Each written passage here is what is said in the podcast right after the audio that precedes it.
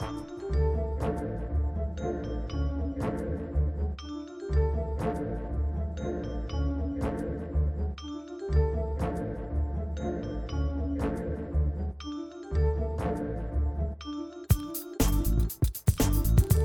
everyone. This is yet another debate discussion. We took a break from the last debate, which was nice. I mean, I enjoyed not having to talk about it, to be honest. Um, but last night I did watch, and uh, I know Richard, you watched as well.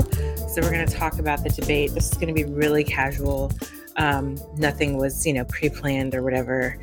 Uh, but I, I do want to get your thoughts and all of that. But before we do that, how's everything going?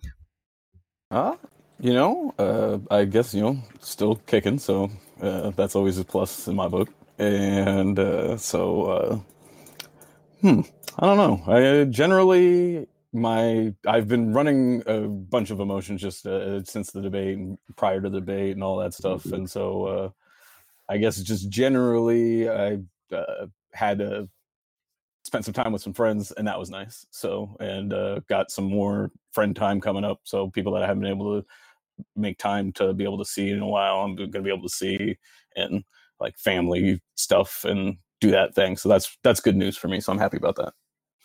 Yeah, and also we didn't talk uh until well, this is our first first recording of the new year, right? Mm, it is. I think yeah, because we had a bunch of like December recordings. Um, I feel like December was like whirlwind. I feel like we, I think we put out four podcasts in December, which is like a record for us because usually, especially lately, um, you know, like coming back on the post hiatus schedule, it's been hard to do at that many recordings.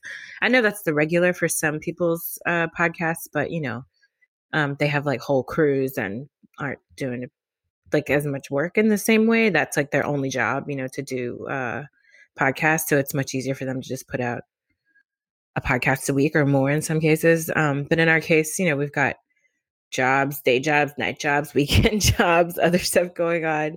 Uh, so it can be difficult. But on that note, I wanted to, first of all, give a huge thank you to all of our new patrons and old patrons actually who've hung on and like been on board with us this whole time. Um, and also a big big big thank you to people who've been promoting left poc i feel like we've gotten a lot of new um, people on twitter following us and social media in general. Um, and we've been getting a lot of really nice shout outs which i appreciate. Um, and that's something obviously that anyone can do. You know, it doesn't cost any money. Um, but even then if you do have a dollar or more we appreciate it going to our Patreon, and that's patreon.com slash leftpoc. Um, I need to update the form or not the form, but the the you know release document that I put out about how where our money goes, just to give a few more details. Um, but just as an FYI, like all of our money goes back into this podcast. Um, so we pay our guests. We also make a donation in the honor of our guests um, for the organization of their choice. And um, we have an assistant named Ariadna who's amazing. We pay her for all of her hard work. Um, she right now she's been doing transcripts like crazy, um, so we really appreciate that. And she does a little. Um, sometimes I give her these like weird projects from like research this person or like look this stuff up. Um, but she's always super responsive and amazing, um, and I want to get her on the show too. I've been very bad about that, but um, one day you all will meet Ariadna uh, via the podcast, and she can talk about her politics and where she stands because she's also, of course, a very ardent leftist, um, and she's great. And then, so in addition to that, uh, we also pay for web storage and site storage and things like that, um, and of course taxes because unfortunately. Patreon funding is taxed, even though we don't make a ton of it um, we do have to pay Uncle Sam so they can use it to like go kill people in other countries. So um, that mm. unfortunately is the fate that we have to deal with with our taxes. Um, but hopefully in the future, our taxes can start going to things that benefit the poor and the people who need um, assistance and healthcare and all these things. But we'll talk about that in a minute. Um, and then the other place that the funding goes, obviously, is back to other podcasts. So at Left POC, we support um, several other leftist podcasts who whom we feel are doing like really amazing work um, and activist work as well. And so, yeah, basically, and oh, I forgot, Richard gets paid also for his work. Richard is not I'm, up here working for free. Um, Richard also, also, gets a cut. I'm immensely um, grateful for, by the way, just to sneak that in and continue. Yeah, no, but it's like I know it sounds silly, but it's important. Like these things are important to first of all lay out. I think just for the sake of transparency, um, because a lot of podcasts are making bank and there's no transparency as to where their money goes. But usually it goes to like beer and coke and whatever else, um, which is fine. You know, like they spend their money how they want to spend their money. Um, but here at Left POC, we really believe in like giving back to the community and not just with our podcast itself, uh, but also you know through the funding that we get.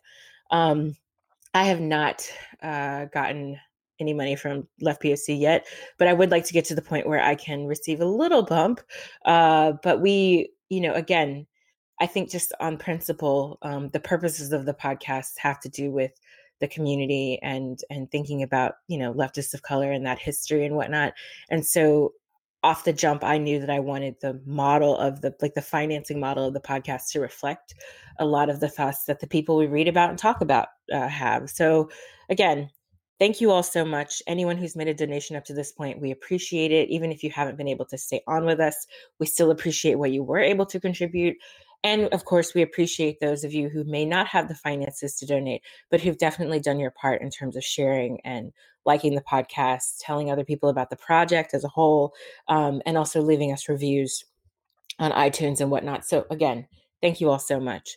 Um, in terms of how I'm doing, um, I, I, did put an announcement about this on the Left POC page for those of you who may not follow my personal account, which is at Muse Wendy on Twitter. Um, but I am super pregnant um, and have a baby popping out any minute now. Um, she's set to come towards the end of February, uh, just because I unfortunately have to have a C section. But no just to C section babies or mothers who have to have C sections, but just like it's kind of crappy because they cut you open like you're a magician's assistant um, to get the baby out. So that's that. But uh, but in general, we're looking at around February twentieth, uh, somewhere around there. So I've kind of been working on a contingency plan. I've not been the best at it because it's hard for me to even stay awake some days um, because I've been dealing with fatigue and whatnot. Uh, but I do, I do want to have, um, you know, like a backup plan in place. So y'all may not hear from me um, that much in the coming months. We'll see. Uh, but I definitely know that, you know, Ariadna and uh, Richard are going to try to hold down the fort while I'm gone um, because you know babies are unpredictable and unfortunately it's hard to conduct interviews when you have a baby who needs to be changed and fed and who's crying and you know god knows what else. So um, just giving y'all a heads up uh, if you don't hear from me um, after the end of february for a few months that's what's going on. I'm raising my daughter. Um, you know you know how that works. Uh, anyway that's enough from me and um, i want to get into this debate. So we're going to talk about the Warren Bernie drama and whatnot later on, but I just wanted to start by saying that for me personally, I was actually surprised that CNN of all of all channels decided to focus quite a bit last night on foreign policy and environment. Um, I wouldn't necessarily say that their framing was great, um, the foreign policy questions or the energy questions.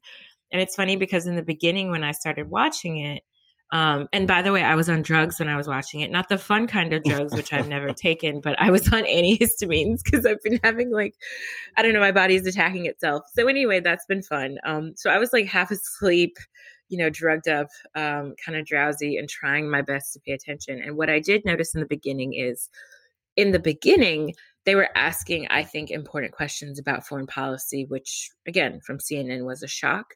Um, and we can talk about some of the problems with the answers in a minute.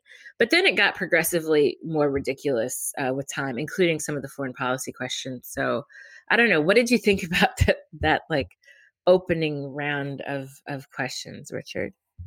Yeah, uh, I thought it was interesting to see CNN kind of where they decided to focus, uh, including everything. And you mentioned the drama as well, but particularly in the foreign policy, they took good 30, 45 minutes of the yeah. opening to to talk about it. And yeah, so uh, their framing was generally problematic. And like uh, one of the aspects that a lot of people have pointed out is that uh, although in the following debate about healthcare, uh, the cost was constantly brought up. The cost of the never-ending wars was not really a focus of any of that 45-minute discussion, which seems remarkable with such time attributed towards it. That's one of the first things that kind of stuck out to me.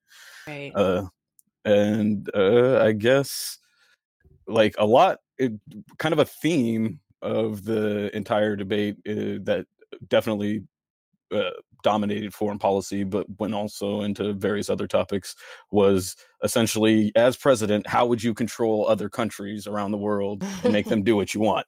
Yeah. And it was just a really strange framing. It felt, you know, it was very, uh, I don't know, neo imperialist in general, hawkish, and uh, disconcerting in those ways. So there was that that really stuck out to me. And uh, towards the middle of the debate, it did seem to get very I don't know, in the weeds, I guess. And uh, I one of the things, I guess, uh, one more thing that stuck out to me was just for 45 minutes focused on uh, foreign policy from my perspective being skeptical that Bernie Sanders wouldn't step in it several times during that discussion. Uh, he did it less than I expected, I guess. Yeah. I mean, he had one moment where, well, so, okay, again, it's one of those situations where he's the best of the worst. You know what I'm saying? So like the bar is pretty low in terms of our expectations, just because like I know I'm personally coming from this from like way left of anyone on that stage, and I'm sure you are too. Um, but it was. I agree with you with the, with the, in, in terms of the framing. A lot of it was about like what can America's hegemony and dominance in the world like? How are you going to address that as president? Well i guess like how will you maintain that system? Mm-hmm. um, and i think that reflects a lot of the ways that you know americans are taught us americans are taught to think about the rest of the world. And I, one of the things that came out like over the past couple of weeks when everything was going down with iran was that scary scary scary map of like where average americans thought iran was. And first of all i just want to say for international listeners like we don't get any geography instruction in the United States. And I think that's intentional. We don't learn about geography. And the only times we kind of learn about geography is through history classes, like in elementary and high school. And even then, the history classes are almost entirely focused around US conflict with the rest of the world. Like we spend a lot of, and, and conflict in general. So we spend a lot of time in the Civil War. We spend a lot of time on World War II. Um, we and then we kind of like stop at Vietnam. Most American history classes like don't even go past the 60s or 70s. There's not really any contemporary history instruction unless you opt to take those kinds of classes later on in life.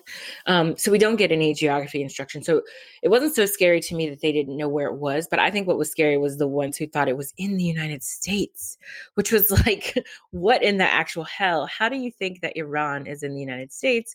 And then furthermore, I think it sort of reflects on it reflects this idea of, you know, maybe why Americans were expressing a kind of a sense of violation over what they perceived Soleimani to have done. So like, you know, everyone keeps saying like, oh, he was such a huge or not everyone, but the government kept saying, oh, he he posed a major threat to the United States, he posed a major threat to US soldiers, blah blah blah. But like if you think that Iran is in the United States, then I can understand why you would believe that.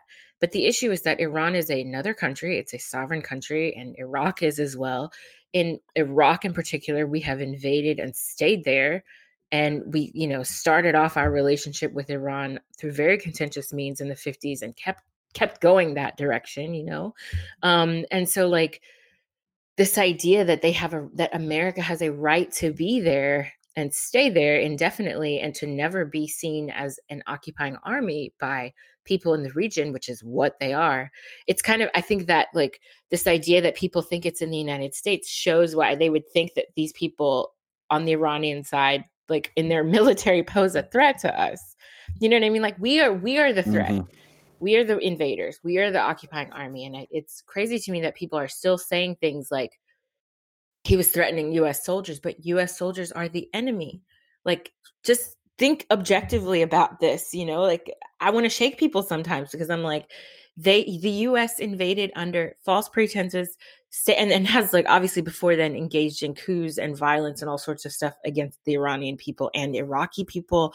And like I, I mean, it's just shocking to me that there's any semblance of but there's any fraction of a belief that what's happening to US soldiers is not um I don't know, it's like it's not justified because it is justified. I mean, imagine if someone invaded your home and attacked you and you know, I I gave the analogy of like someone throws a rock into your house through your window and it kills your dog and your child and you're left there and the person says now i want you to pay for this thing that i did and then on top of that like anyone else in your house they continue to injure and then like once you've gotten kind of close to repairing the window they break other windows that kill other people that continue to do harm and then they like light your house on fire and then tell you you have to pay for it and oh it's your fault that this happened. Like that's that's what is happening but in terms of like our global policy and um you know i just i i i, I don't know what to do to get people to understand that the us is the bad guy here and oftentimes it's the bad guy and i think that the the questioning last night did not properly reflect that reality. And one thing I'm going to say, then I will, shut up. I, I, think that the one area where that was very, very clear was when Bernie Sanders was giving a decent answer in response to like why, or you know, the U.S. needs to stop messing with everybody and whatever. But then he said at the end of one of his responses that America will do everything within within its power or something like that to make sure that Iran doesn't get a nuclear weapon. And I just thought to myself, okay, first of all, the Iran deal, when it was written up, you know, it was on the back of like a ton of sanctions and threats that were already made by the US to Iran. So it wasn't being, it wasn't an agreement that was being made on fair terms, first of all. Second of all, so that's like my problem with the Iran deal as a whole. But then even if we look at Iran, the Iran deal positively, the US is the one who kept threatening them, and the US is the one who eventually pulled out and so now like European countries are coming together to like basically sanction Iran and do all this stuff about, you know, Iran pulling out of the deal um prematurely and whatnot. And I'm like, the US is the one who pulled out of the deal first. Oh, you know, like Trump broke down the deal. And including, you know, some Democrats had been pushing against the deal for many, many years. Um, including Clinton, who now likes to take credit for what she did, uh, but she didn't. She didn't have that much of a hand in the Iran deal, with the exception of, like I said, threatening Iran regularly to come, quote unquote, come to the table. Um, but those that, that kind of language to me is really it's threatening in a lot of ways because I'm like, after everything that's happened, Iran has every right, if they want, to like build as many nuclear weapons as they'd like because they are being threatened on a regular basis by this country. And I don't agree with nuclear proliferation. I don't want people to I don't anyone to have weapons. But I think it's ridiculous that we can say it's okay for Israel to have a weapon or you know massive nuclear weapons or the US to have these weapons or parts of Europe to have these weapons. But then these brown and black countries can't have any weapons because they wouldn't you know it's like the the sort of imperial mindset there these are savages who wouldn't know how to restrain themselves from using violence on the rest of the world when in actuality the US and Europe has been actively engaging in violence towards the rest of the world. Oh, absolutely. I, I agree with uh, all the points you raised there, particularly the ones that uh, stood out to me as well, uh, both when you made them and during the debate, was uh, also uh, previously to debate the where's Iran issue and how that how that impacts people's perceived threat. Like, I mean, besides the ones that put it in the United States, which I'm hoping a large majority of them just had no clue and just just went with that rather than but like there's also another smaller map that was limited more towards Europe and the Middle Eastern region and they that one was just as bad with like yeah. only a couple more percent of people actually landing somewhere in Iran or Iran.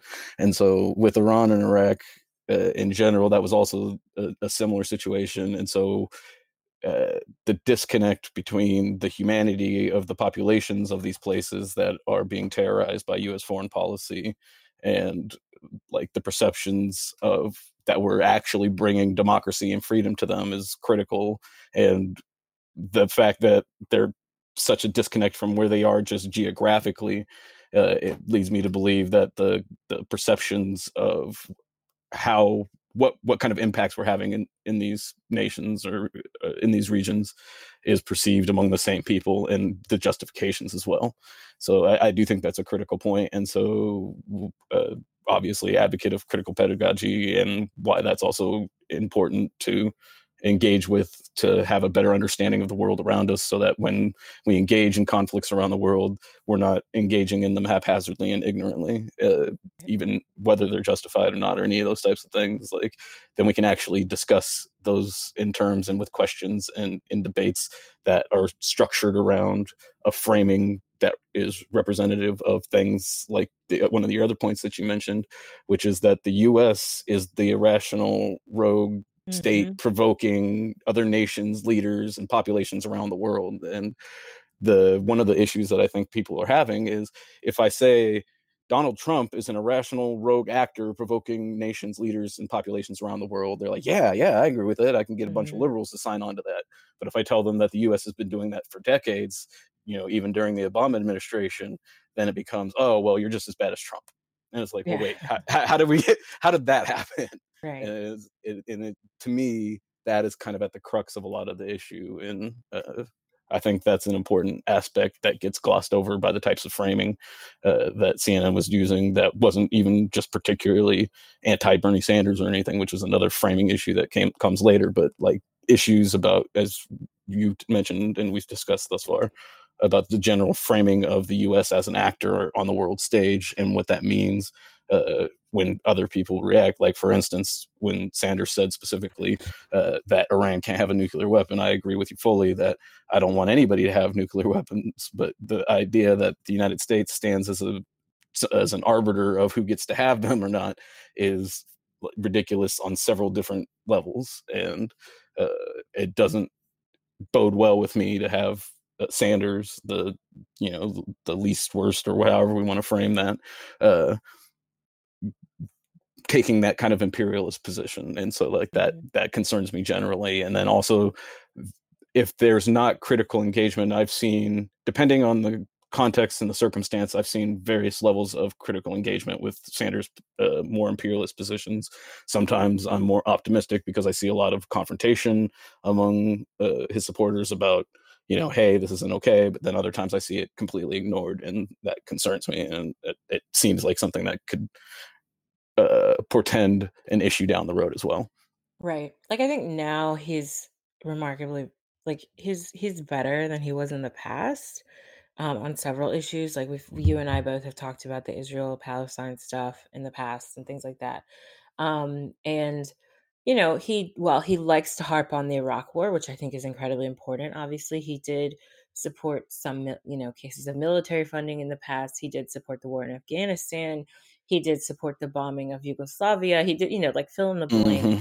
There have been points where he has supported um, U.S. violence abroad um, over, you know, perhaps diplomacy or other methods of, uh, because I think, you know, for example, if we look at Yugoslavia, um, there were there was a series of of violence and and people argue, you know, genocide, and I think that you can say, well, you know, is this like a World War II situation where we had to invade or bomb or whatever to rescue people?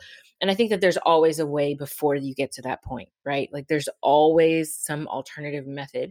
It's just a matter of the US being willing to pursue that. Um, and often, you know, like I think the humanitarian side gets raised uh, to sort of clean up the US's record, but the US is never interested in humanitarianism. Like, let's just be 100% real that's not the goal of this country. So while that might be a side effect, like it might, the the military violence might end up saving some lives because it puts an end to whatever acts of violence are going on within that country. The long term effect, the long term effects are not necessarily those that bend toward the humanitarian record that the U.S. would like to pretend it it has. You know, um, and we still see, for example. Um, in this country, you know, anti-Semitism and violence towards Jewish people, violence towards Muslims, etc.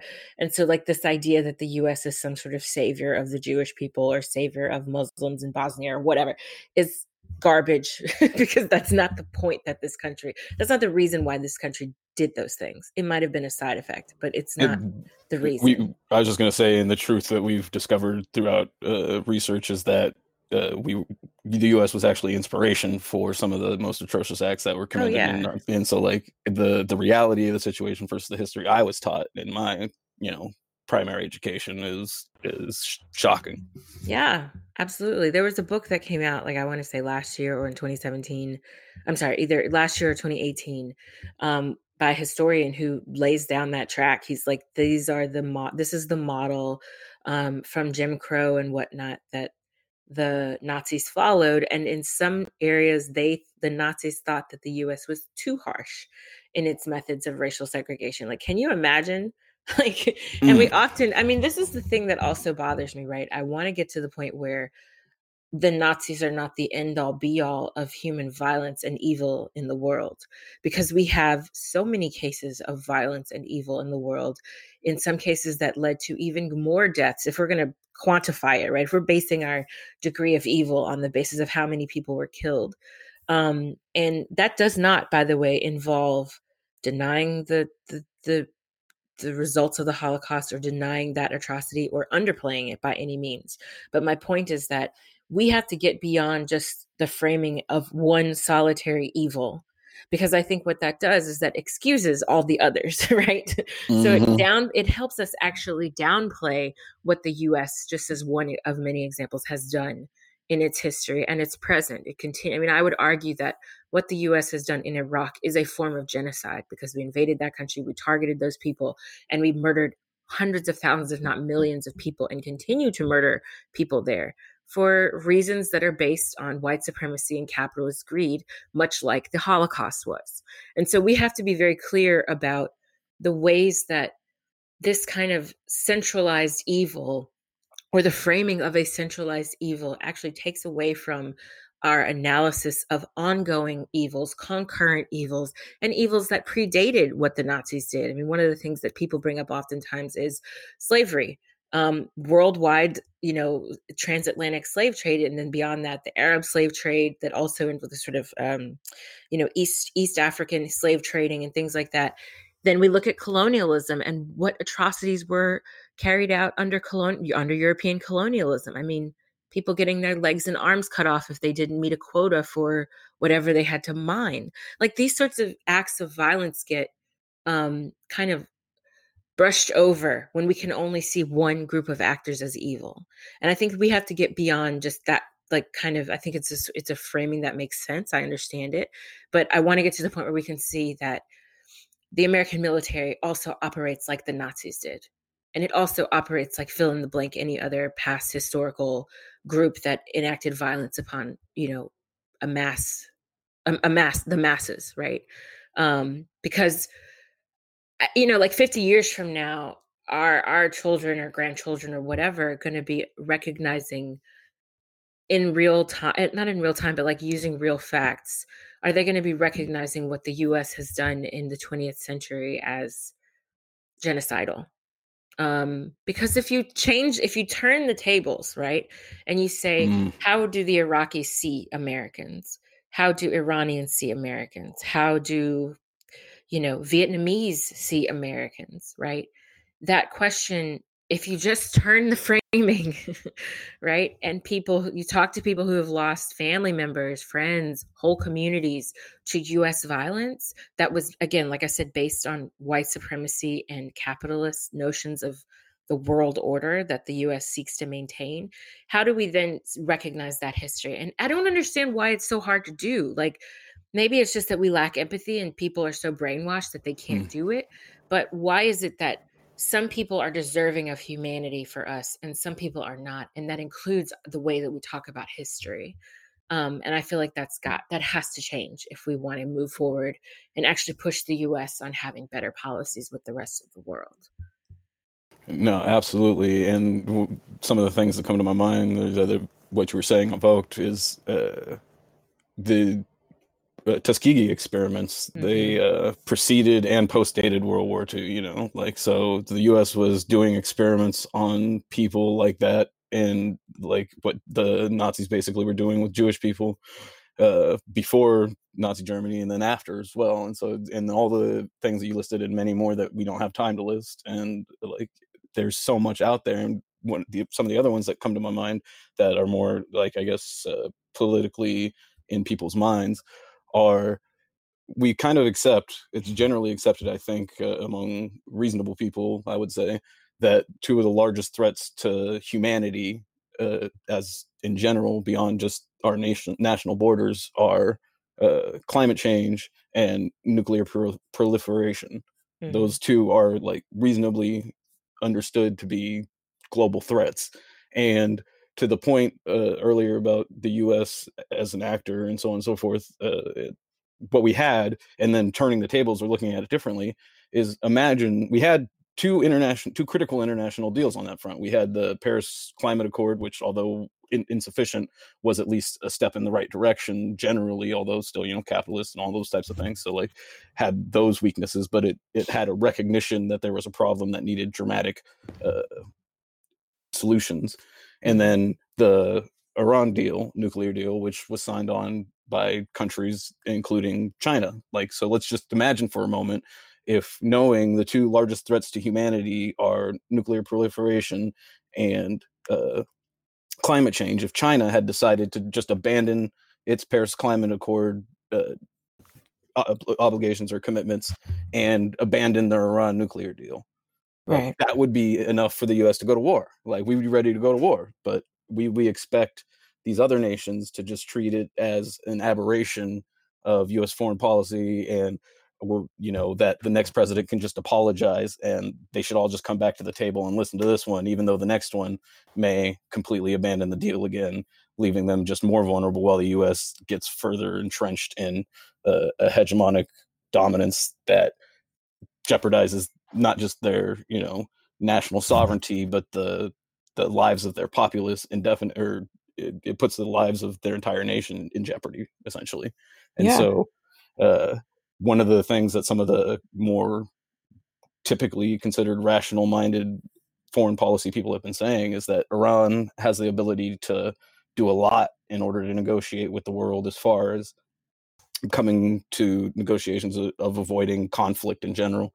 But one thing that they can't do is uh, undermine their own national interest and their own national sovereignty to serve the United States interests. And that's essentially the demand of our foreign policy in this situation is that they they submit their national interest and their uh, sovereignty to our interest and not in some sort of you know global hey we all need to do these th- make these commitments in order to survive in a we're going to dominate you and damn the rest of the world right. to uh, essentially an ecological disaster and we're just going to make sure that we're well entrenched and that our our oligarchy is well insulated from the damages.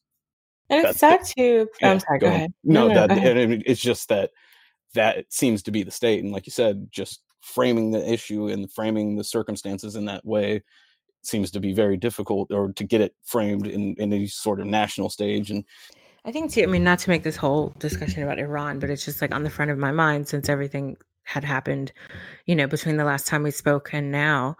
Um, but it's sad too that like so many people end up dying as a result of our meddling intervention violence etc that are just i mean beyond just the people who are on the battlefield or like it, who live in the regions that we attack but also when i think about this plane crash like this situation is just is so tragic because had the us not murdered soleimani and gone after iraq and iran and all of this turmoil and drama that they could have avoided, there would never have been a missile strike by Iran, and thus, you know, the plane would never have been hit. Like, I think about these sorts of things all the time. And obviously, I don't want to try to go back and have this alternative history because, you know, that's not a productive exercise.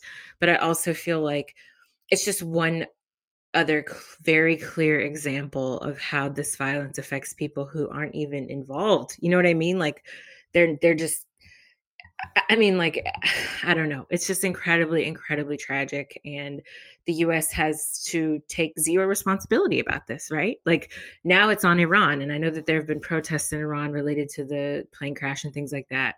Um, and I don't, I'm not sure how Canada has reacted. I haven't been following that very closely. So I don't know if they decided to up sanctions or do anything um, in retaliation for the the accident. But it just, you know, like, I don't know. It makes me so angry just to know that this is what's being done at all.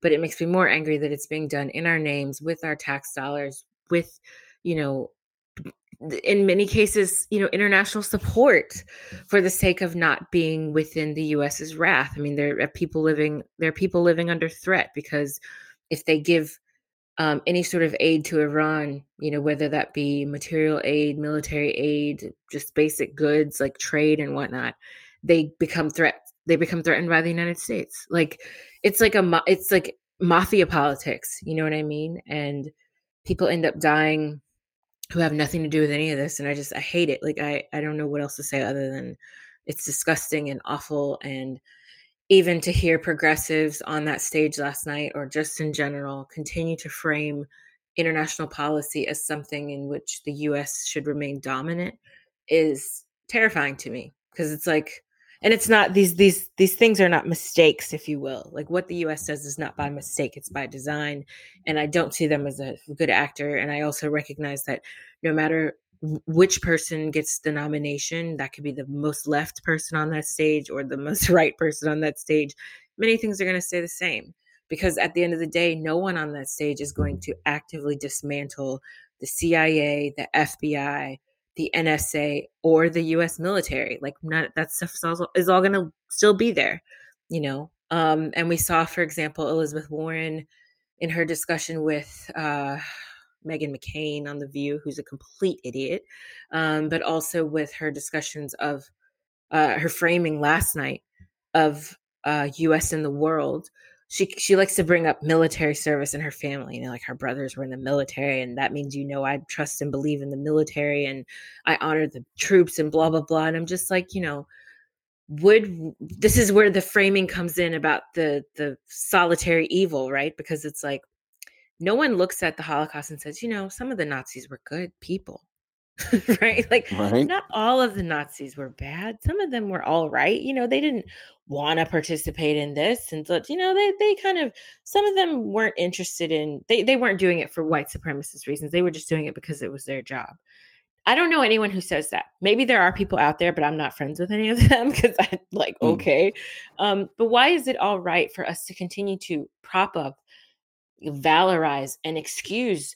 the violence that these troops engage in. Like they know when they sign up that their job abroad is to murder people, period. And you're going to murder innocent people. You're going to murder people in other countries that have done absolutely nothing to us.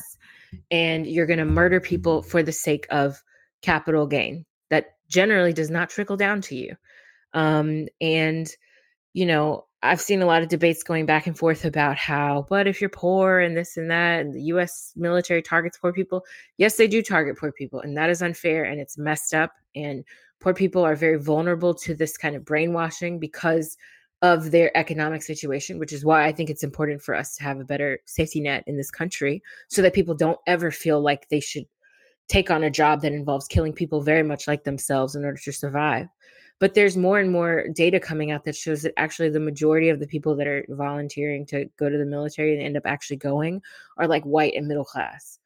And so don't freaking tell me that you don't have a choice. What we should be working instead of saying that and giving that excuse is we should be working towards making sure that people don't feel like they're in a position where they have to make that choice at all. You know, there should always be something that we can do to talk people out of going into the military, to encourage people to find other means, and to actually offer those means. Like if we can help someone get a scholarship, if we can help someone find housing, if we can help someone with whatever their financial disparity is, instead of saying, well, you know, I guess they didn't have any other choice. They had to join the military.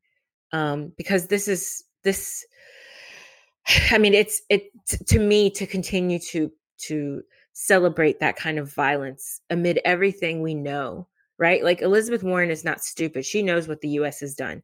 And if we're looking at her age group, her brothers most likely volunteered uh, or most likely were involved in the Vietnam War or I don't know how old they are, but maybe the Iraq War or maybe some of the earlier Iraq wars.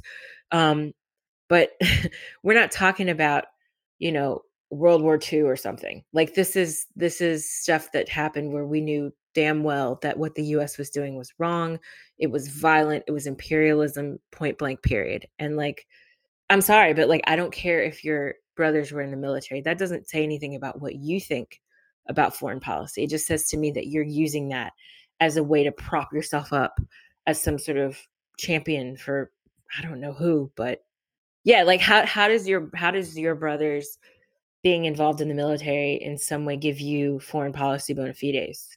Like my mom's a social worker that doesn't mean i know the first thing about social work right so like I don't know. It just that kind of framing makes me crazy and I hate it and I don't feel like it's productive and in many ways I think it undermines a much larger message which is we shouldn't be in a position where we're sending soldiers anywhere because all of these um, acts by the US are ventures in imperialism period right? And yeah just that that framing in general concerns me. And i think one of the aspects that kind of gets highlighted in that is the importance of coalition building but then the kind of the risks and the concerns of the difference between believing in you know redemption and just being gullible and letting people infiltrate or you know capitalize on your gullibility. Yeah and so uh, I I don't have an answer personally for that, and I'm you know I'm I'm prodding and poking through theory to see what I find in general, and you know I'm finding some pieces, but it does feel generally so far as to what I found unsatisfactory as far as being able to kind of distinguish and delineate what make like who am I look who and what am I looking at for something or someone that is capable of you know redemption and being integrated into a uh, a future kind of prog- progress that we're trying to achieve and then who is and should be readily identified as opposition and so long as they maintain certain particular perspectives and so on and so forth and and kind of drawing those lines or understanding that gray area or any of that kind of thing is i think one of the things that a lot of people are struggling with that have uh, good intentions but uh, probably feel somewhat unguided on the issue. And so i think discussing it is important and so the perspective you bring i think is very important and so I, I find myself agreeing with pretty much everything that you said there and so i think one of the things going forward that's going to be because i mean one of the things i think about is harkening back to when we were reading about castro and you know the members of the military that were integrated into the revolutionary movement so it's uh, like obviously the cuban military uh, has a diff- a different position in a lot of ways than somebody in the Cuban military has a different position than somebody in the U.S. imperialist army has in a lot of ways, and so I think that has to be also accounted for. But I think that there is some sort of uh, some sort of area there that incorporates people that don't see things the way I see things, mm-hmm. but uh, are advocating something that is oppositional to what uh, is, I think, the within the realm of reasonable uh, solutions to the problems that we face. They're outside of it. Is, is like can they be brought into the realm of uh, reasonable solutions and then that we in conversation we come to one that is viable and sustainable and so on and so forth or are they and will they forever be outside and uh, identified as opposition and should be in that any sort of attempts to integrate them into uh, a discussion or discourse, critical engagement about how we're going to solve these problems simply undermines it. And so I think that foreign policy is one of those places where uh, I think that is really highlighted, particularly uh, with, as you mentioned, you know, the membership of the military and the roles that socioeconomics plays, and then also the philosophies. Like if we think back to Vietnam, the sacrifices that people made in order to avoid going to that conflict were, I'd say, on par or worse than what you would see remaining in poverty in the United States without having to avoid a draft, but simply not volunteering to go into those engagements. And so mm-hmm. I, I, think that there's a fair argument to be made that uh, we should focus on trying to provide those solutions and outlets so that people don't feel that way regardless of its material reality where whether it is a fact whether they really do have that as an only option to maintain some sort of uh, economic security for them or their family.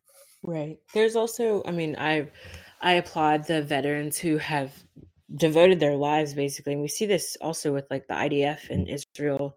There's a group of former soldiers who basically have like become anti-war activists and who do whatever they can to talk people out of like in, in, in israel they have to join the military men and women um, they have conscription there so or like a draft like everybody is part of it but um, you know there are some people trying to work uh, who've, who've left the system and who've said, you know, we're against war, we're against what Israel's doing to Palestinians, etc um, that I think is. And unfortunately, they've been attacked repeatedly by um, you know, the Likud government.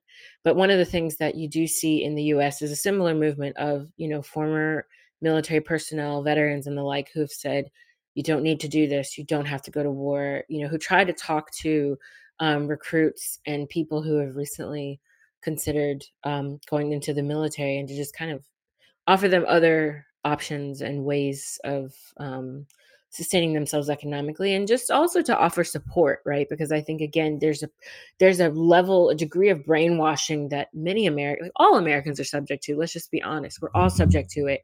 And i think if we don't have these moments that interrupt that brainwashing then we continue to go along with the program.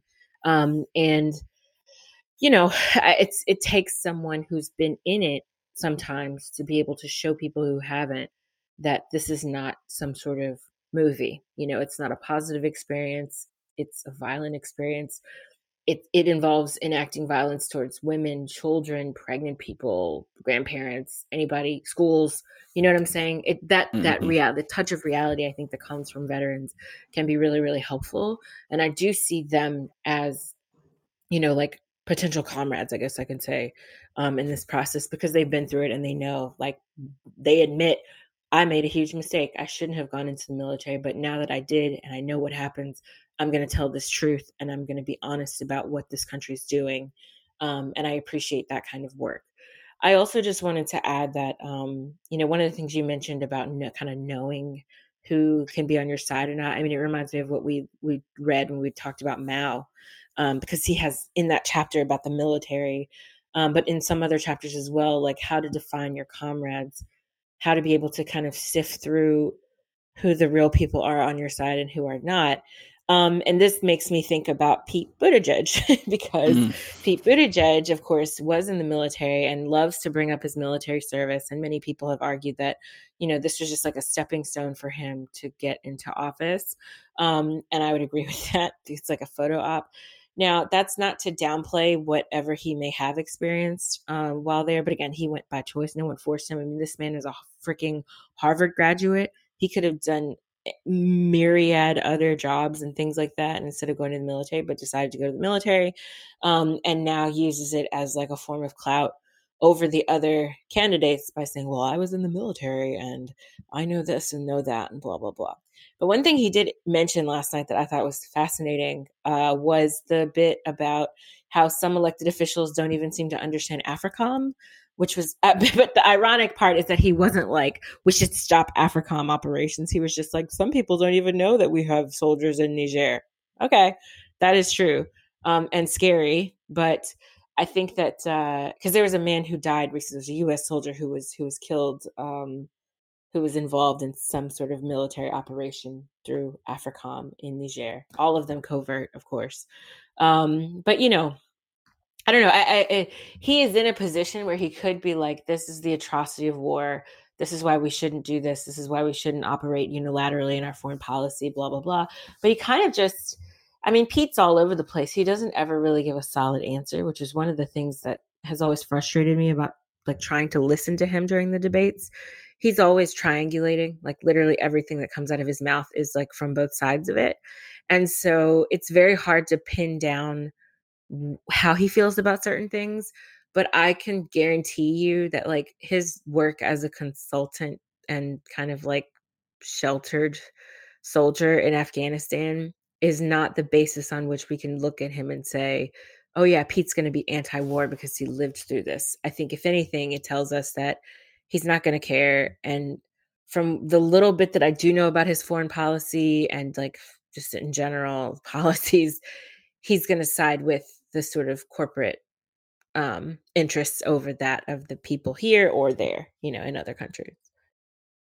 No, absolutely, and I think that that's a excellent point you make regarding uh, Pete there, and I think one of the aspects that uh, kind of I guess is really concerning in general is that just how few people are aware that you know the U.S. is imposing its imperialism also throughout Africa, you know, and yeah. the kind of uh, terror that's being uh, inflicted throughout Africa, and it's to another point of just you know, uh, kind of for me processing all of this, you know, and like my role and like where I stand in all of it. It's a, you know, one of the things that Africa brings to my mind is the DRC, and that like we're all using or listening with electronics that with all likelihood have some sort of cobalt or something mined by child children for like 75 cents a day and risking you know their lives and very makeshift tunnels and all those kinds of things and just like the sheer horrific atrocity that is global capitalism and mm-hmm. the US hegemony and just like how how easy it is to to talk about the the horror of uh, people that work for insurance companies losing their job or uh, things like that but the the horrific nature of the what the US inflicts globally is just not even the news topic most of the time right. you know? It, it's just it's so I don't know. It's uh, it's unnerving if if nothing else. You know, just that we can lose so much humanity and see such horrific stuff happening eh, all around the world and just go day to day without really even noticing. You know, like Australia and the Amazon are both on fire, and it's like they were playing tennis, and it's like people wouldn't even notice until one of the tennis players like collapsed in a coughing fit on on the court and it's just mm-hmm. like this just feels bizarre to me that we're doing this you know that we're like just going day to day while all of this is happening. Yeah I agree with you and I think especially this on this point about Africa like it's not even an afterthought right? Um it's not a thought at all like it's not uh, the the continent as a whole is not considered despite the fact that it's obviously resource rich. Um i think some of the resource extraction there falls under the radar when it comes to our discussion of climate change and environment. And I mentioned this the other day on Twitter. I said, you know, we don't talk enough about mining and deforestation that's happening, and it mainly affects Latin America and Africa. Um, but things that are that are done in that process involve incredible violations of human, like humanity um, and recognition of, of humanity and i think also of course the collateral damage there is that of the environment. We and i i, I often hear people talk about carbon emissions about air pollution um, which we're thinking about kind of quote unquote first world forms of pollution um, you know people with cars factories and blah blah blah um, and that the abundance of those um, you know pollution making devices but there's not and then i think also like there's there has been more of a discussion about um, recycling and and trash and all of that you know like the amount of goods that the average american has and how there's an overabundance of of material things that they can't process right? So we have trash that we're sending to other countries and like I, I saw an article the other day where we're like we're sending trash to china and china was like yeah we're not going to take your trash anymore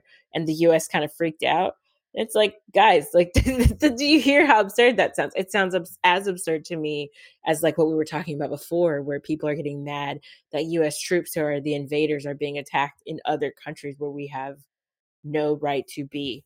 Um, so similar situation, and and but I think in that process, what ends up happening is that we don't talk about the effects of things like mining and deforestation that in the case of mining in particular like you said goes towards all the devices that are supposed to sustain this environmental revolution right our green mm. revolution and high tech goods are often like solar panels and they all this stuff everything that we have that is potentially useful in you know like I don't know, rat, rat, ratifying or not ratifying, uh, rectifying, excuse me, rectifying some of the damage that we've done or attempting to on the environmental level, it still involves environmental damage. And we just don't talk about that side of things because it's not impacting workers in the US or in Europe, you know, it's impacting workers and children on, as you said, um, from other places that we like to just pretend don't exist, despite our always getting everything from them.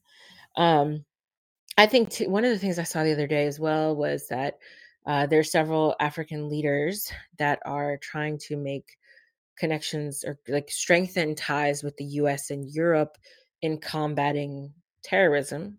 Um, and that's also scary because I'm just like, it's again the further militarization of the continent, um, which then, of course, is being done by oftentimes leaders who themselves are incredibly corrupt and who were elected under kind of strange premises and, and uh, fill in the blank. There are lots of issues. These are not, we're not looking at revolutionary governments from the 70s and the 60s, you know, like post colonial movements.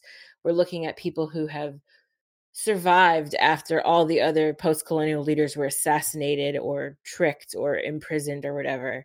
Um, and we're looking at a, a set of leaders, I think, who are less interested in the the needs of the people and more interested in lining their pockets, more interested in making Africa part of a larger neoliberal hyper capitalist framework um, for the elites in those countries to benefit from. Um, and I think it's being done, unfortunately, on the backs of the most poor and the most vulnerable. And I, I mean, I've seen it with my own eyes, you know, and I think it's it's very scary that um, it's you know, I don't see an end to it coming in in the future. I think it's going to get much much worse. And I think where we're going to see, you know, we we often talk about the kind of militariz- militarization that's going to happen amid climate change where people are going to have private militaries and private police and stuff who literally will like guard water, you know, like and guard uh the goods and basic needs that wealthy people need to have. I mean, this is what we're seeing happen in Africa right now. And it's not something that's going to be gradual. It's something that's literally happening and ramping up as we speak. Um, I know for a fact in many, many, many countries um, where there's US military presence, it's intense, it's very real, it's on the ground. They get involved with, um, you know, voting.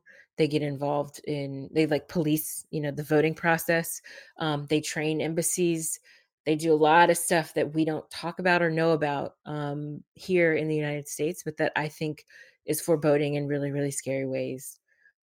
But enough. I, have said enough. Like that's I feel like I keep rambling, so I apologize. But it's just like all of the topics last night from the foreign policy section as I mean, I think a lot of people focused on on like the framing of the questions, but I think the answers also were revealing in that they don't they no one offered an end to anything, you know, and a real end. No one offered a real solution to what's happening other than, well, I'm not going to be Trump, right? We know you're not going to be Trump, but like, what are you going to do going forward to make things better in US foreign policy? And we didn't see that. Um, and that I think is really concerning. But we can switch to another topic because we've like I think we spent longer than than CNN did on it. Yeah, I was just gonna say is uh, we don't like the points that you're raising, and I think uh, especially about post-colonial Africa and the kind of governments that they that we see there now is that you don't need you know an educated, uh, like critically pedagogically educated populace in order to get re- to revolutionary violence that overthrows you know an oppressive regime, but you do need it if you don't want to end up in a similar or worse situation afterwards. And so like it, basically, I see uh, echoes of the you know Papa Doc kind of you know I we're gonna get rid of these oppressors and now I'm your oppressor and you're gonna love it.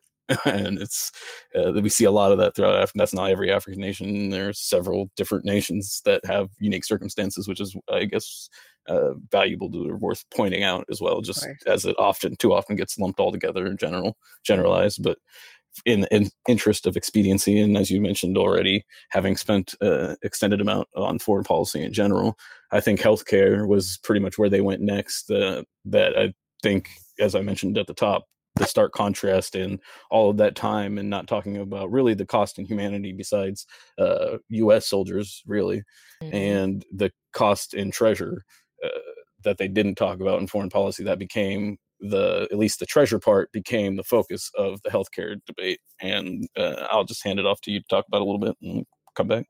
Oh yeah, that's the that's the that's the go-to procedure, you know, like just uh, how much is it going to cost to do healthcare, but we're not going to talk at all about how much it costs to watch wars all over the world. Um, I think last night we got some quotes finally from people. Um, Pete Buttigieg said that his healthcare plan was going to cost one trillion dollars, if I'm not mistaken. Um, trying to you know down he, he tried the, the centrists always like to try to offer a smaller amount, um, but the reality is obviously his healthcare plan isn't really a plan. It's not going to help help anyone. Um, and you know everything for Pete is means tested even down to the college for all stuff which like just listening to him talk about it my eyes glaze over because i'm like you're so full of shit that i can't handle it Um, but he he likes to kind of make it seem as if these larger programs have to be means tested in a way to keep out the rich except everyone knows that wealthy people are not going to send their kids to public college most of the time um, and that even i'm, I'm actually surprised because last night the moderators asked him the question that had been on people's minds which was like you know we have libraries and public high school and roads and rich people partake in those goods and resources so like why are you trying to limit it why are you trying to limit the college experience only to a certain set of people um, and how are you going to measure that? How are you going to like like are people just every year going to have to submit their taxes to show how wealthy their parents are? Like just how is this going to work you know in, in, on the administrative level as well? Um, so i think that there was some care from the moderators in that sense. They weren't as great on the healthcare discussion though. And and again, it's almost like every time we get to the healthcare discussion, in these debates it's always the same thing over and over i have not seen one variation in our in the discussion of healthcare it's always how much is it going to cost what are we going to do about all the people who get knocked off their insurance and then last night the issue of trying to work with insurance providers workers was interesting but like i don't understand why people can't see that people who work for the insurance industry now will be incredibly useful working for the government and a state level if we switch to a Medicare for all program because they would help administer not only the like um you know the like making sure that everyone gets their care so we would see an uptick in people who do social work and um, helping break down the plans explain the plans and assign plans for people but it also i mean they would be needed to just like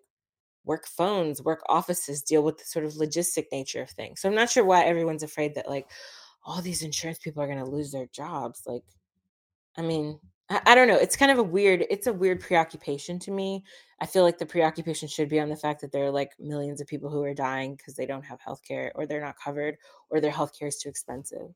And just, I just want to put one anecdotal thing in there. So today I went to the doctor because I'm like at the doctor every day now, practically.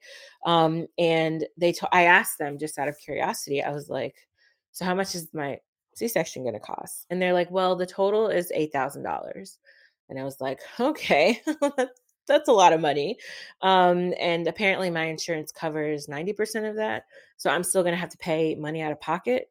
Um, but I know people who like, I mean, I don't even understand, but there are, there's insurance plans that like won't pay for C-sections in some cases. There insurance plans that won't pay in full, that won't pay nearly as much of the amount that I receive.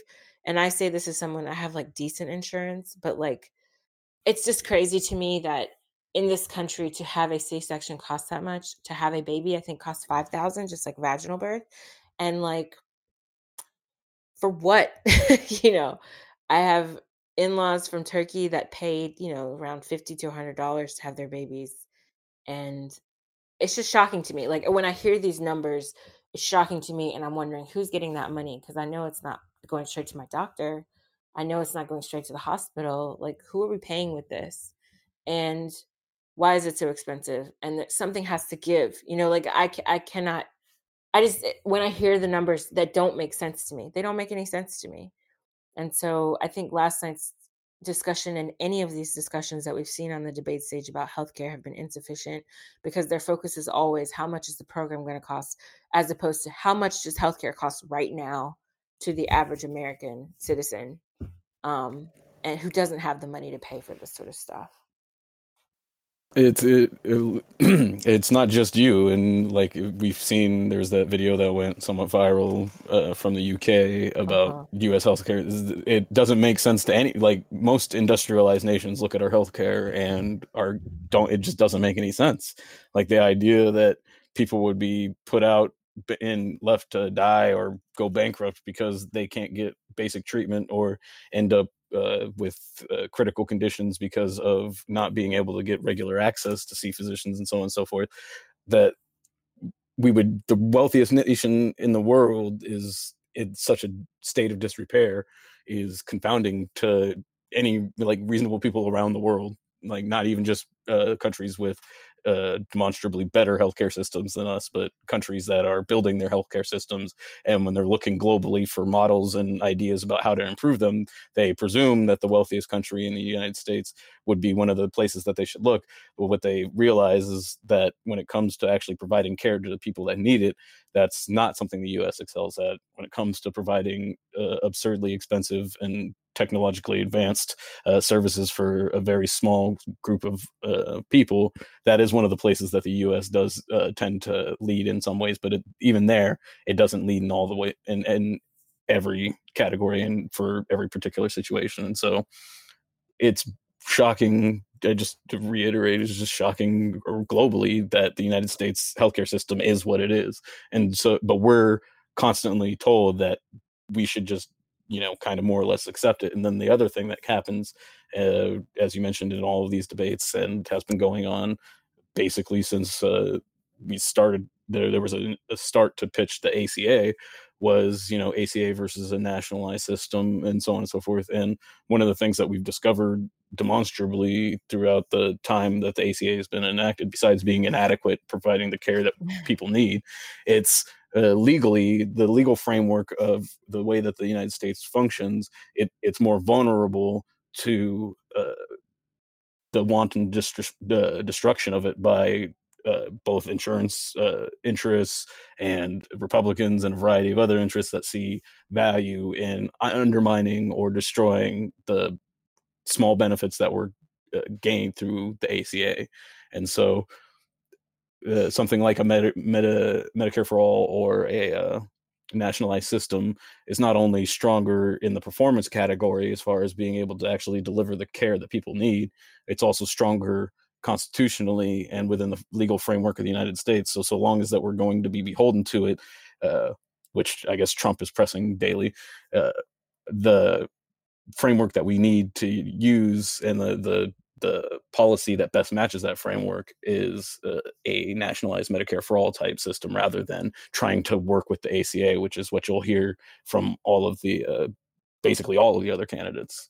Right. I keep wondering though, like, I mean, I'm not a legal scholar or healthcare medical, you know, medical field scholar. And I don't know fully how this would work, but one of my concerns is just looking at the ongoing dismantling of the NHS it makes me wonder like how do we make sure that a program like if we were to implement medicare for all is solid? I think that's one of my biggest fears because it seems like you know of course so much legislation in the us is subject to the next person who comes into office right? Um, and trump has done so much damage in his short period of time in office that it's like unreal. And so i wonder you know because I, I, feel like the per- whoever becomes president next if it's a democrat um, he or she is going to have to spend the first chunk of their administration just undoing the shit that Trump did, you know? Um, and so part of me wonders, like, how do we make sure that a program like this is foolproof and has fail safes and will not be dismantled upon entry of a Republican president next time, you know?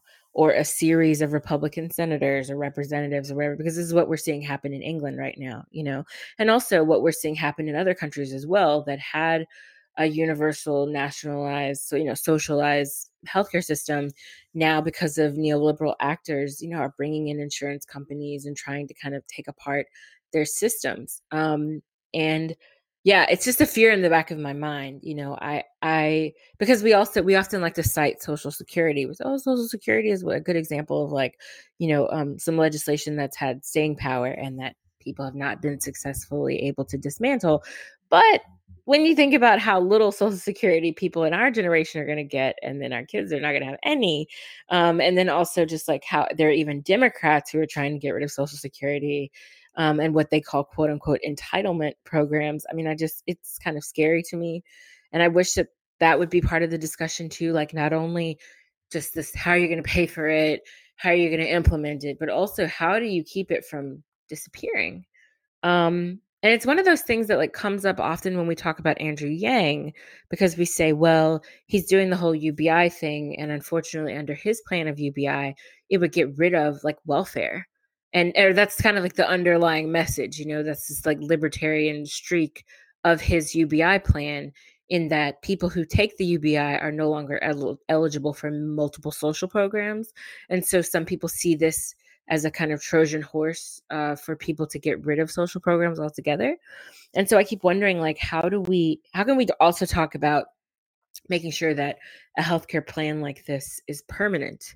Um, I don't know. It's just sort of a rhetorical thing floating around for me, but I keep wondering that, and I'm frustrated that people don't really seem to think about mm. that or have like a backup plan. I don't know. Maybe I'm uh, being yeah. too cynical here, but yeah.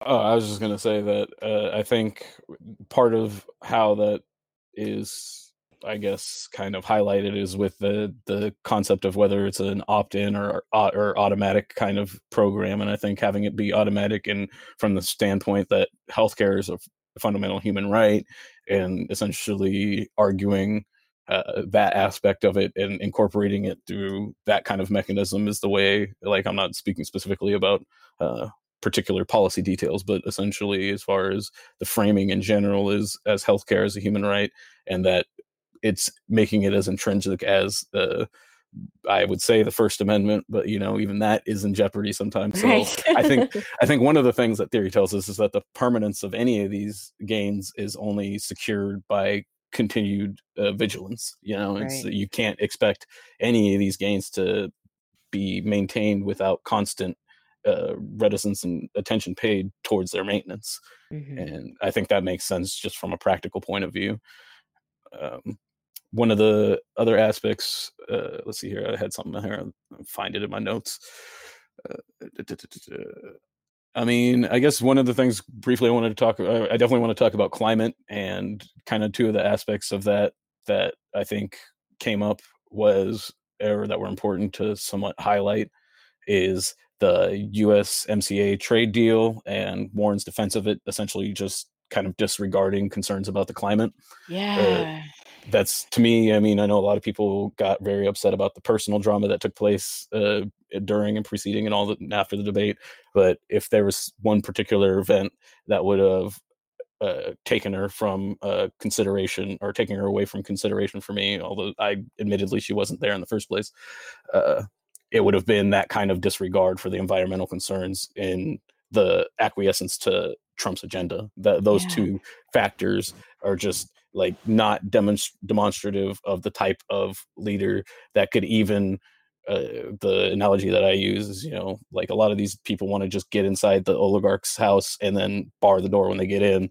Uh, Bernie seems like the only one that might not drop the bar on the door when he gets in there. You know, he still leaves it up to us to kick it in and to do something about what's going on inside. But uh, he he might at least leave it open, and as the rest of them are going to bar it and put bars on the outside and hire new armed guards to stand in front. You know, that's that's where we're at. And so when I saw that from Warren, it very much felt like, oh, okay, you know, she's willing to sacrifice uh, the environmental concerns and the people that are going to be uh, sacrificed uh, by it, their humanity is disregarded with these types of policies, and and to give Trump a win and just to basically fit in with what the Democratic agenda is, which is to me needs to be articulated as also unacceptable in light mm-hmm. of Trump's agenda as also unacceptable, perhaps more obscenely unacceptable. But the for me, the issue isn't you know the lesser of in that it's the priority is that they are both unacceptable and we cannot allow them to perpetuate not only because the like the moral imperative but it our survival as a species is dependent on it as well you know like and the thrive any sort of life worth living uh, in the hellscape that these people are preparing for us is dependent on us uh, taking these types of actions and taking in considerations and that's what i guess uh, made warren's response so uh, obscenely absurd to me yeah, that's a really good point because that's something that got overshadowed with all the personal drama stuff. Um, just, I mean, I I also my husband and I were both watching when they were talking about the the job stuff and that particular deal, and I just kept thinking to myself, they keep bringing up how this is this is necessary for workers, and so we had to do something, and otherwise people would lose their jobs, and blah blah blah blah blah blah blah. But like, I just don't I don't know. I there are obvious problems with it. I'm not as well versed on the the degree of difference between this program and NAFTA. Um, but I do think that you know just kind of having a basic understanding of it that it's something that the Democrats didn't necessarily have to have um, like succumbed to and voted for. Uh, but it was at that weird time. I feel like because it was it was also like amid the, all the impeachment stuff, and then this was happening, and so people were like, "Why would you try to impeach the president?" But then at the same time, you're supporting a bit of legislation from him. Like, what is happening? You know, it was like simultaneous. To speak um, to my understanding of like congressional going ons, essentially what transpired was uh, in order to get the centrist Democrats to sign on to the impeachment. Nancy had to give them, or Pelosi had to give them wins that they could take back home, and the trade deal was one that was going to include both uh, particular talking points and then potentially pork that they could bring home to their particular districts. I mean, that's sickening, you know. And like this also reminds me of of Warren's support for all the AUMFs and like military funding, in this case under Trump and other presidents. But you know, like, come on, don't I don't know.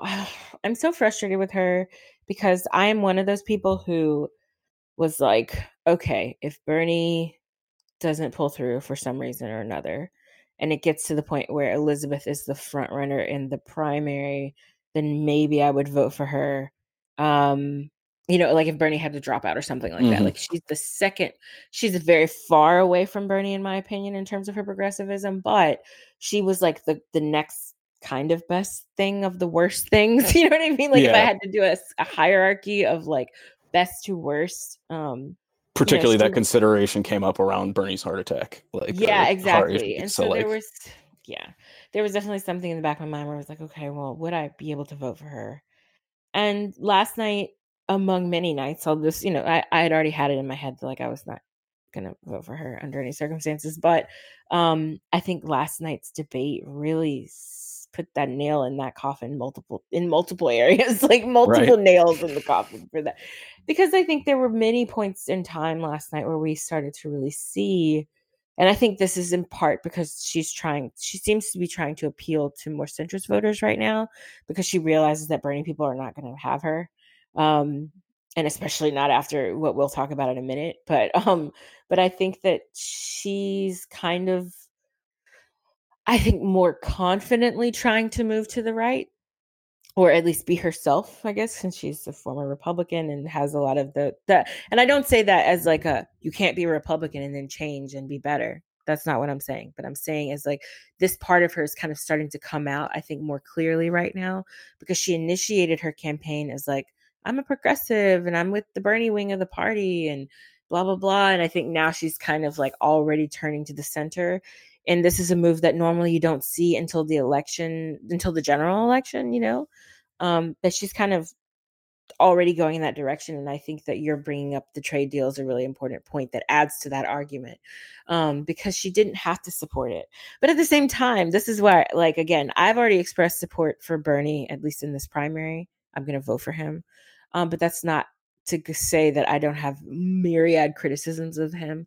One of which was of one of many is that during the the um, when the government was shut down, the legislation to bring the, the government back online basically was a deal that involved um, some really creepy and awful measures measures when it came to immigration, um, including like supplementing the smart quote unquote smart wall and all this stuff that kind of threw um, undocumented people under the bus, and Bernie supported that. Whereas, if I'm not mistaken, Warren did not, Gillibrand did not, um, Booker did not. There were some other other people who were still in the race at the time who didn't support it. Um, and it wasn't like Bernie's vote wasn't like a tiebreaker or something. He didn't have to vote for that bill.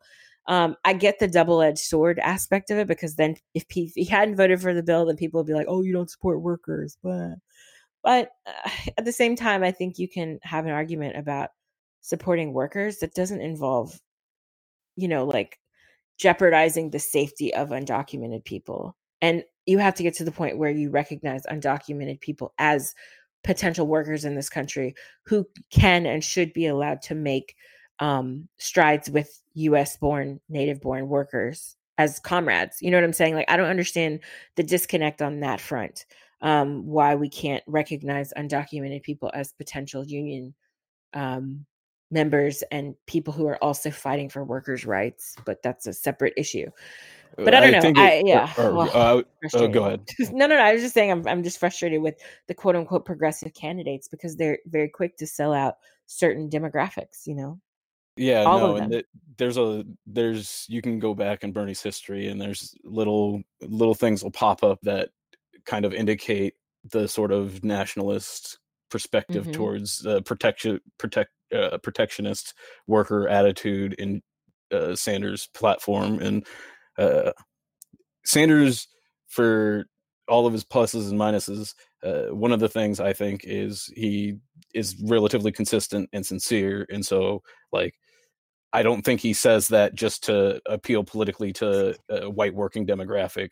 I think he Mhm. actually believes it, and it runs uh, through uh, through a thread that concerns me about Sanders in general, about uh, kind of really, in my opinion, abandoning trying to secure support from uh, a lot of uh, more marginalized communities, particularly Black Southerners uh, and older Black Southerners in particular, and then also sacrificing the global South and the, conceptions of the Green New Deal as it exists currently uh, Mhm. under kind of pr- the progressive umbrella.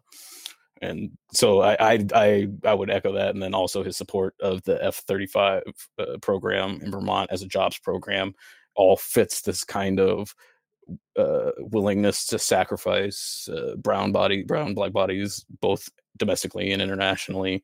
Uh, you could one could say it's for political expediency, but to me, I think it has a lot more to do with just the hegemonic beliefs of America and the superiority of white white supremacy and stuff. And like, this isn't to call Bernie Sanders a white supremacist or like to make that point, but just to say that like he, like all of us, are is susceptible to that, and that's one of the places that we see, particularly for Bernie, where it has uh, secured itself relatively stable in in his perspective towards things. I don't think he's completely immovable, but I also don't think it's realistic to expect him ever to reach a position that reflects that kind of uh, solidarity that it should be. Mhm. And and I think you know the social democrat tendencies uh, that he would describe as democratic socialism.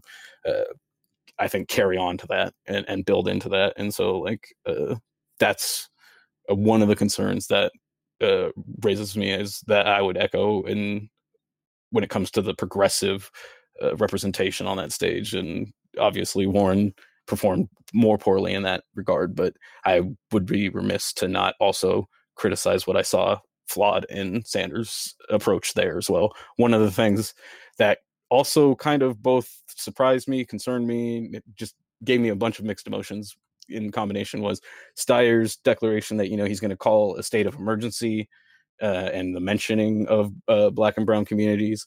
Uh, the sincerity of that I question, and then when Sanders, which I, th- which of anything that he said on that stage that night sounded the most like something he would say for electoral reasons was that he would support anybody on that stage if they got the nomination. Mhm. It's like, wait a minute, you're, you're telling me you're even considering supporting a billionaire?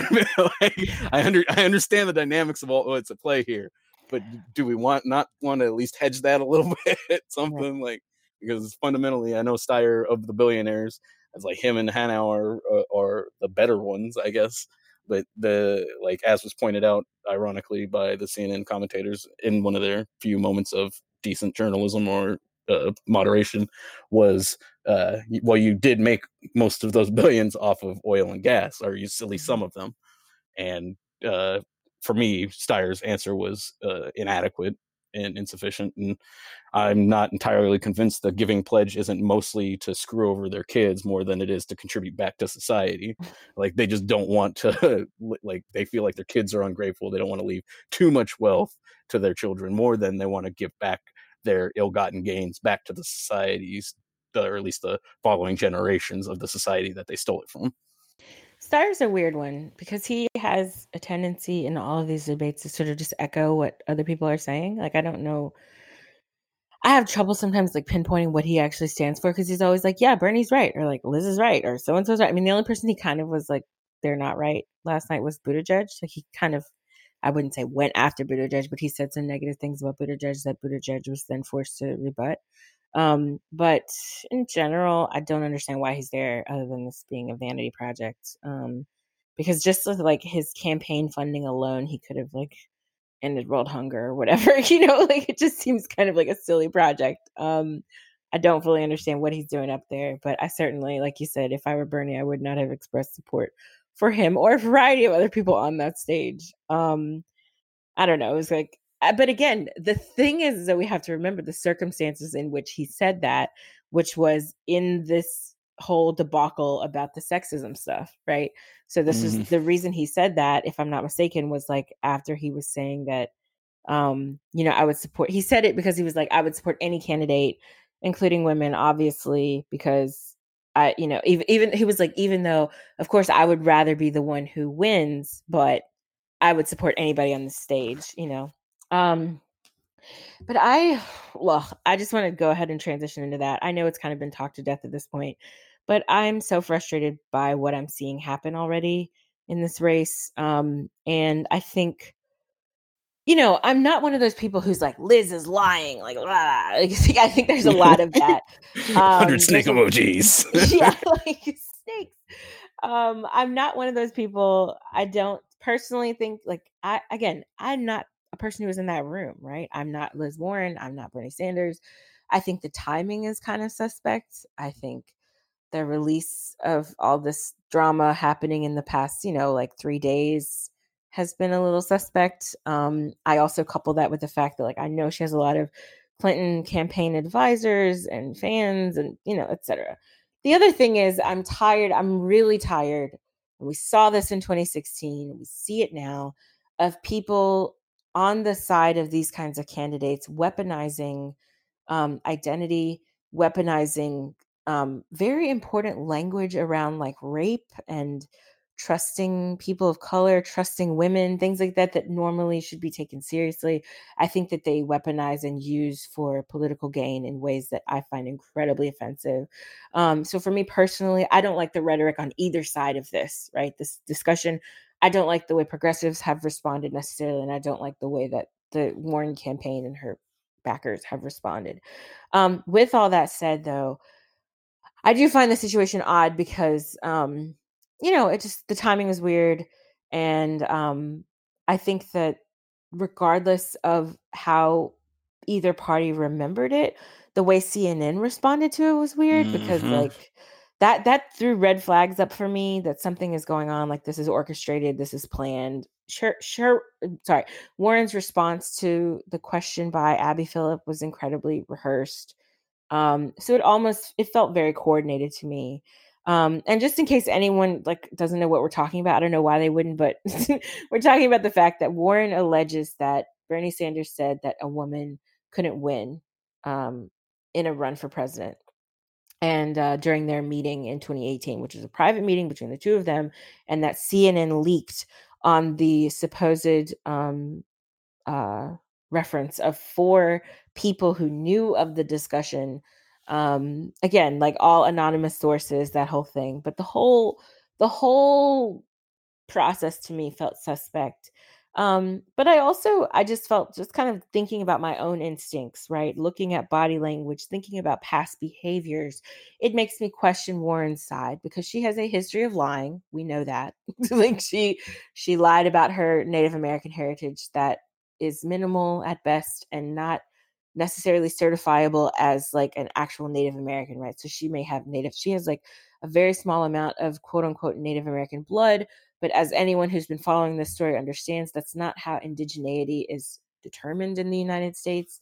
Um, and by Indigenous people in particular, it has to do with community involvement, closeness, and all this other stuff that I have actually learned about because of this you know wild story that she had for so many years um and i actually for those who may not may have missed it um i was at a historical association uh, meeting two years ago uh, where i listened to several indigenous scholars talk about this issue um, and how blood quantum is not the reliable source and how people identify themselves as native american et cetera et cetera, et cetera. you can find that thread on my twitter page um, because I, I did a live tweet of what they were talking about during the conference talk.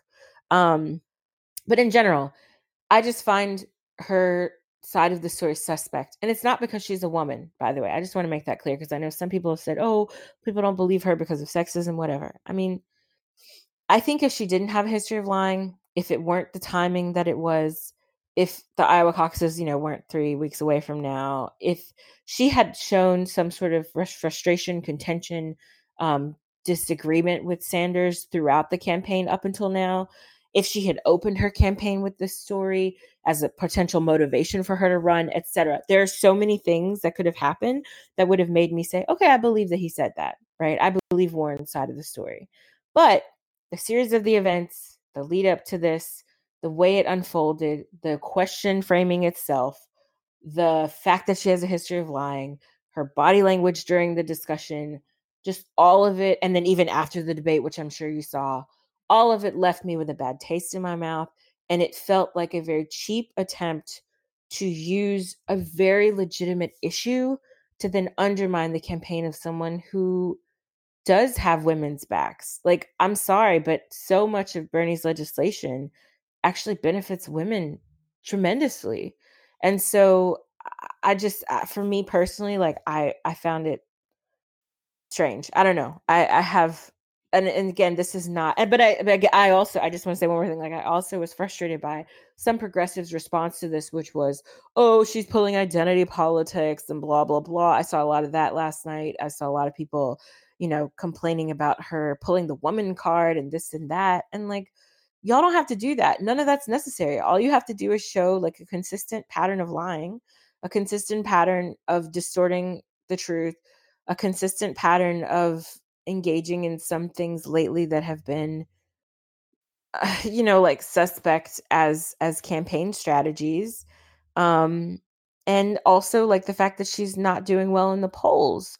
She is fighting right now for her survival in the campaign prior to a very important vote and so this is normal behavior if you're under that kind of pressure um, but it's not necessarily behavior that I would condone. And I but I don't I don't like either side's response to this. I don't know. Where are you on this situation? If anywhere. yeah, I mean I, I, agree with you in general. Like it was uh generally an uncomfortable moment. The Steyer's face during the post debate handshake, I think kind of summed up the like certain feelings, I guess. It, uh, there was definitely an evoked, uh, like just a WTF moment when the CNN moderator was like, "So, you know, Sanders, you just emphatically denied it, and so just to be clear, you are saying that that didn't happen." And he was like, "Yes, that's correct." And then she completely disregarded that answer mm-hmm. in order to to feed uh, Warren the question that she did, and that was just like just mind numbing. And then it it I guess set the stage for what became the post debate coverage, which I think just cemented the idea that it seemed coordinated in that yeah. like there was even at one point uh, somebody that was uh, previously a big advocate for Hillary Clinton's 2016 campaign that was essentially saying it's not a he said she said despite Anderson Cooper having to this happened pre and post debate but pre debate Cooper corrected and it's like it's literally a he said she said that's that's like literally just like that CNN listened to four anonymous people granting them anonymity anonymity for no stated reason which is against basic journalistic practices uh, that they reported that doesn't change the fact that it's a he said she said and so that mm-hmm. that was just bizarre in general and like the level of like not just uh, you know misinformation but disinformation you know like actively undermining reality with what you're saying is is just i guess i shouldn't be surprised at this point from any major corporate uh, outlet really but that it was when so many people were going to be paying attention and would presumably have seen the interaction themselves uh, it seemed heavily reliant on stripping out the context of the actual what happened and the preceding and uh, post events and strictly focusing on a narrative that they were going to construct that was absent what actually transpired and seeing the coverage afterwards uh because i keep that stuff on generally as background noise a lot of the time and so like yeah. uh, that's uh, i see some of it and so what i saw after the debate as well and uh, and even in some of the coverage in this morning it was very much a, a retelling of that event that cap that was selling the story that warren essentially capitalized on feminist energies uh, from that moment, you know, kind of spiting Sanders, you know, misogynistic attitudes about women uh, leaders basically is kind of how it's being sold in a specific media outlets. And uh, the the tendency of those media outlets and compared to their coverage of 2016 uh, there's some consistency there that also i think leads to uh, some sort of coordinated or directed attempt that was more of an electoral strategy, uh, whether it originated with Warren herself or people within her camp or even uh, people outside of her camp. Uh, Warren's handling of it, uh, especially when it was presented in that stark contrast on the stage, was abysmal and yeah. just disheartening and uh, just generally concerning. And so I, I, agree with what you said there. Uh, and I, for the the other the only other aspect i guess uh, you mentioned kind of the response from progressives and uh, to one degree i get when people are express things like i can't believe you know people are saying that they will or won't support a candidate based off of their interactions with supporters. I understand that. It does seem petty and childish and if you weren't online you would probably not even say that because you wouldn't interact with them enough to to have them have that kind of impact on your opinion. But because of the nature of being always online and so on and so forth, I think that there's a, a larger sentiment of like that that's expressed.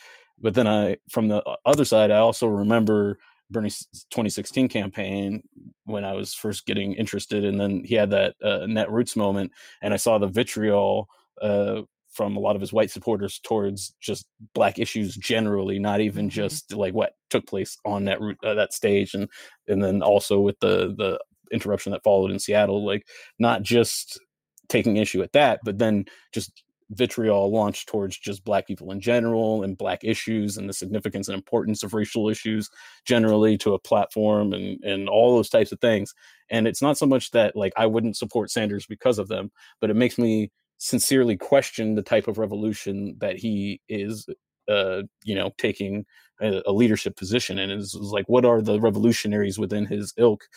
What kind of revolution are they after? Mm-hmm. and uh, that is one of like that event back in 2016 concerned me.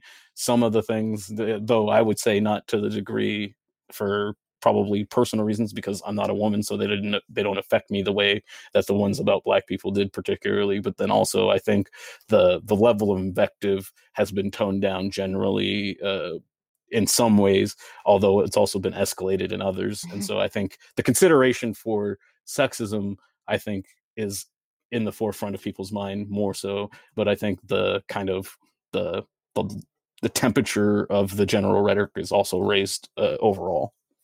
And I think too, like to add to that, it's not just about like the it's not even about the woman comment or the the, alleged the alleged woman comment.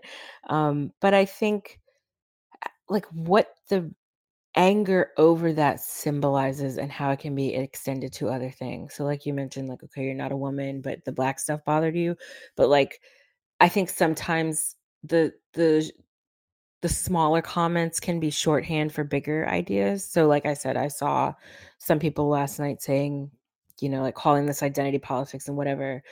And that terminology has been so distorted within our discussions about race and gender and things like that, sexuality and whatnot on the left as of late, because it's been what's happening is like people on the left are co opting right wing framing of what identity politics means and also neoliberal weaponization of identity politics and then that is what they're getting angry over. And i've said this since like 2016 2017 it's very obvious what's going on but people don't want to come to terms with it and to me it comes across as like a dog whistle. I mean when i hear it i know that that's a blanket term to be like i'm angry at black people women gay people etc for bringing up their issues and not just sticking to class and that to me is a failure to recognize the way these all intersect with the matters of class. Like the way that that we deal with economic inequality in this country um, has to also account for the disparities of economic inequality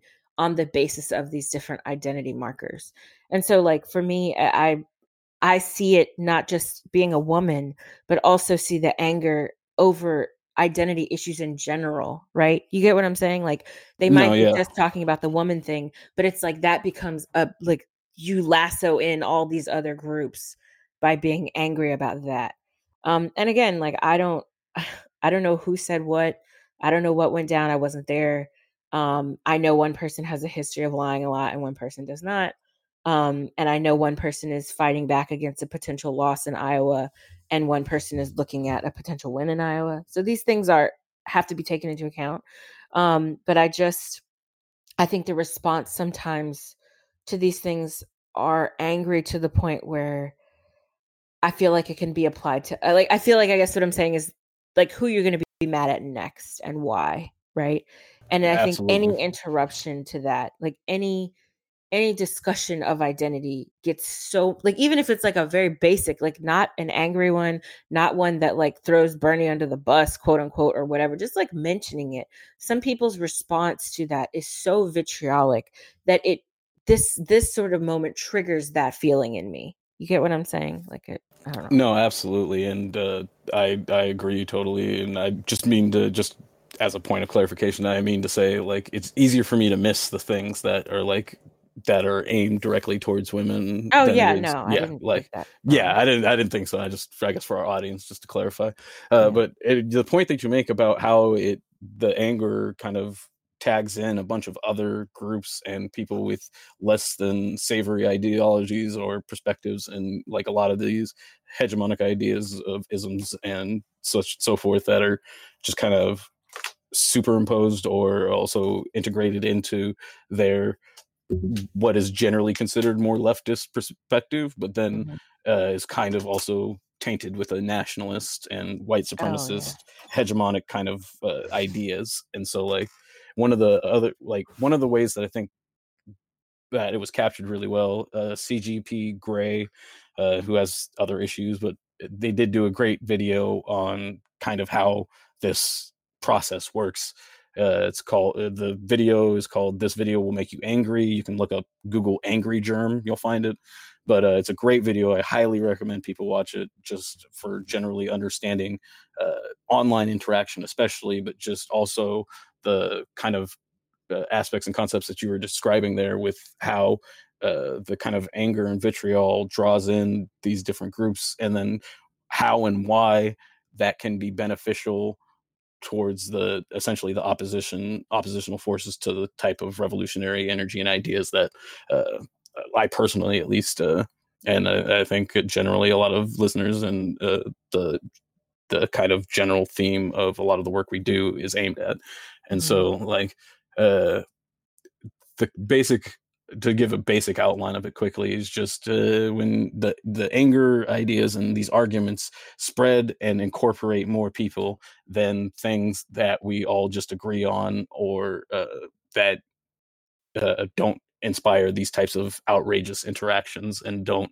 inspire people to point out you know in their anger they made a comment that offended this group and then draw this group into an argument between these two groups about whether the use of this is uh, uh, you know that or is uh, you know productive and so on and so forth and draw attention away from the the core disagreement or the core issues that result that need to be resolved in order for uh, progress to be made. And so with your concern about how uh, this type of vitriol that was uh, expressed by progressives towards Warren also kind of I guess it doesn't just uh like bring them in in the sense that they say these things, but what it also does is they're able to make comments that without the context of who is making the comment sounds like something you agree with but then any sort of further examination of where that's coming from and why they said that will expose that your agreement with that particular sentiment actually undermines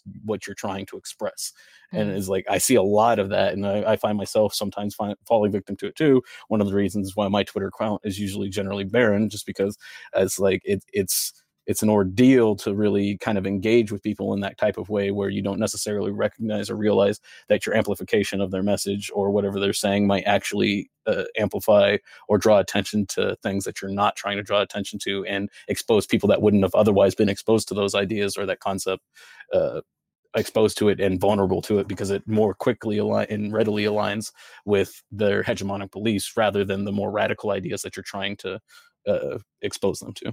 Mm-hmm. It sounds like to me, what you're kind of describing is like a rhetorical version of political entryism, you know, where it's like you introduce someone to an idea, it sounds okay, and then you keep introducing them to things that like kind of move further and further to the right. But they've gotten the like little bit where it seems like it's revolutionary, but in actuality, it's like trying to sheepdog you into something that's way more that's like antithetical to what your beliefs are. Um, but with gradual introduction, you know, to those more unsavory beliefs, you start to then like accept well because I, I mean i see this all the time when i think about like um one of the I think about the hill the hills rising right which is a show that i have considerable issues with. Um but there's a Krystal Ball is one of the hosts and Saagar Enjeti is another host, and he's like a Trump voter. He's a freaking right winger, but sometimes every now and then he says things that like sound a little leftish, and so then Krystal Ball will latch onto that, and other people will latch onto that, and then keep spreading his message.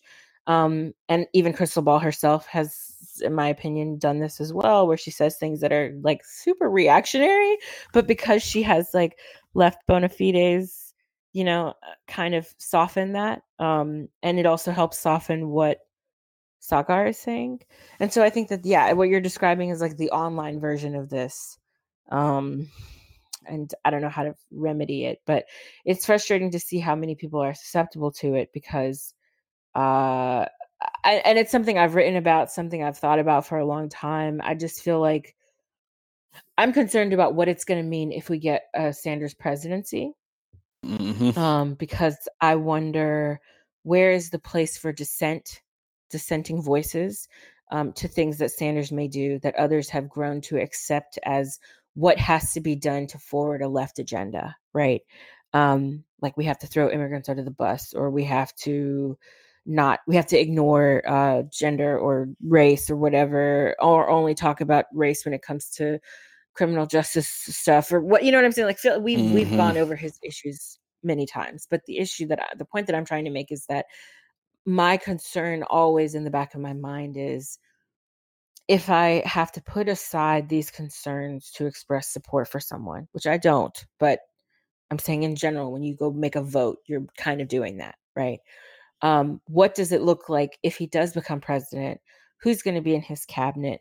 Who's going to be listening to those of us who say this is good, but it could be better, right? How can we make it better if we have an audience of Sanders supporters that try to, at this stage, even consistently downplay where there are problems? What is it? Ha- what happens when he's in power, and how does that revolution sustain itself if the revolution has been kind of absorbed into the presidential process? You know, um mm-hmm. and going along instead does the revol quote unquote revolution then just become a sidearm of government and governance presidential governance as opposed to a unit that is meant to challenge the president and change and push him further to the left yeah, and I mean, uh, social democracy is a demonstrably and marked improvement from where we're at now, but it also isn't good enough to stave off like climate apocalypse. So right. we have to do better. like, and I think uh, I don't get the impression from a lot of Sanders supporters that they recognize that Sanders is far from good enough. Like, not just you know, most like not just a little off, but the types of radical change that are necessary in the time frame that we need in order to hopefully save uh, you know hundreds of millions of people and avoid displacing more is uh, it, it's significantly greater than what Bernie Sanders offers, and so like, and I don't think that he's going to magically in his uh, you know at, at this age have a revolutionary train, change of thought that leads him to believe that uh, it is so inadequate. Although who knows, you know, it could happen, and so I'm not, I don't rule it out so, and I try to keep my revolutionary optimism uh, both uh, there, but also in check. Uh, but the reality is, is that it's going to take a massive movement of people and a type of engagement that we haven't seen since uh, Vietnam. But it's also important for us to remember, just because this was also part of the discourse recently with the lead up to Iran. So I wanted to mention something about it at least. Uh, that while the Vietnam protests in themselves didn't end the Vietnam War, the Vietnamese people did that. Uh, they did undermine the ability of the American war machine to continue to send more and more bodies onto the front lines by uh, undermining the draft and preventing that from being both effective and while it was maintained and then also getting it eventually eliminated. But that doesn't mean that then the american military was permanently disabled or uh, unable to be able to effectuate its uh, imperialist agenda. It just meant that for a moment it was a it was uh, unable to continue that particular track. And so it takes constant and active engagement and at those types of levels and uh, I would say, well, uh, all protests have serve purposes and have value in some ways, uh, that the types of protests that are necessary are also going to be the types of ones that and resulted in thousands of people getting arrested. Mm-hmm. And, and then I guess with what we saw on the debate stage, the last kind of thing that I'll just say, and with the consideration for all the concerns that it laid out uh, about uh, what we face, I stay optimistic that there are people out there and that there's a potential and possibility for us to make the kinds of changes. And despite people concerned about the IPCC's increasingly alarming uh, warnings about a, a 10 year deadline, you can do a lot in 10 years. Uh, the entirety of World War II was fought in less than 10 years. So changing the global uh, kind of uh, direction that we're heading and the type of order that we're under is possible. Uh, may take a, a, global conflict. It may not. Ideally, is what I would like to believe, and I hope for, and continue to push for on a regular basis.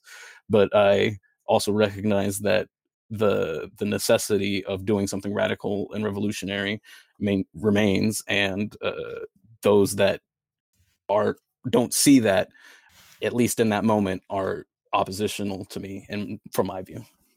Listen, my baby just kicked an agreement, so I think, I think she's on your side with this one. I was like, "What are you doing?" She's like kicking away right now. Um, but yeah, I I agree with all of that, and I think those are important considerations for us to keep in mind, um, especially as we move forward, and especially, you know, this is going to be a. I can already tell this is going to be a really ugly campaign season. Um, people need to keep their wits about them. People need to continue to dissent. People need to continue to bring up issues, um, and regardless of where you fall in this kind of like endless war of I don't know, like whatever we define as progressivism in the United States. I mean, I just hope that people continue to move left and recognize that presidential politics, electoral politics in general, and the candidates themselves are not the end all be all of what we're trying to do as a as like a collective, right, with leftist intentions. Um, and I think sometimes you know there's a there's a really constantly raging debate about whether voting is worth it or not. I think it is um, but that doesn't mean that i disrespect those who choose not to vote for whatever reason. I understand that you know there's a degree of frustration um, and disillusionment with the government and what it does and how it also like weaponizes voting and fill in the blank. There are all sorts of like really valid reasons why people choose not to vote so i don't disrespect that. Um, but i do think that whatever your method of challenging the system, questioning the system, even cooperating with the system in hopes of changing it, whatever that may be. Um, I respect it. And I think that people have to really embrace um, that we have, to, we're all going to have different methods of doing this um, and enacting, trying to enact change. And um, I think in in light of how I can already tell how ugly it's going to be, I just really hope that like I don't know. I hope that people find the humanity within themselves and others to like recognize that the prize here, the main focus should be getting these basic needs met and accomplishments met um, by any means necessary. And you know, being be it healthcare or um, voters' rights or environmental stuff or right like so many other rights and things that people have been fighting for for a very long time. I just think that sometimes people lose focus on the issues when they get so wrapped up in the candidates themselves and the drama and fighting about that. Like, if you want to come into my timeline and defend one candidate or another that I'm critical of, that's fine, but recognize that like that's not where my focus is, and I really don't care which candidate you stand over another. I, it does. It's not relevant to me.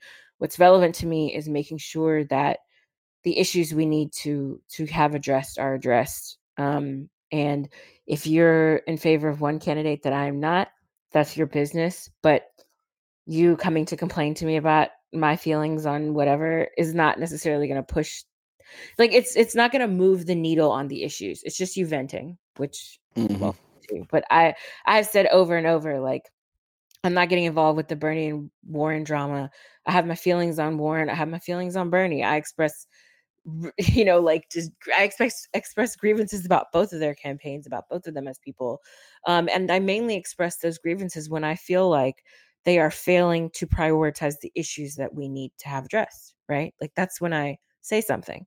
I don't care about them as people. They're not my mother father relative i don't give a shit. Like i don't care about them as people. It's not amo bernie for me right? He's not my uncle my cousin nor does elizabeth warren.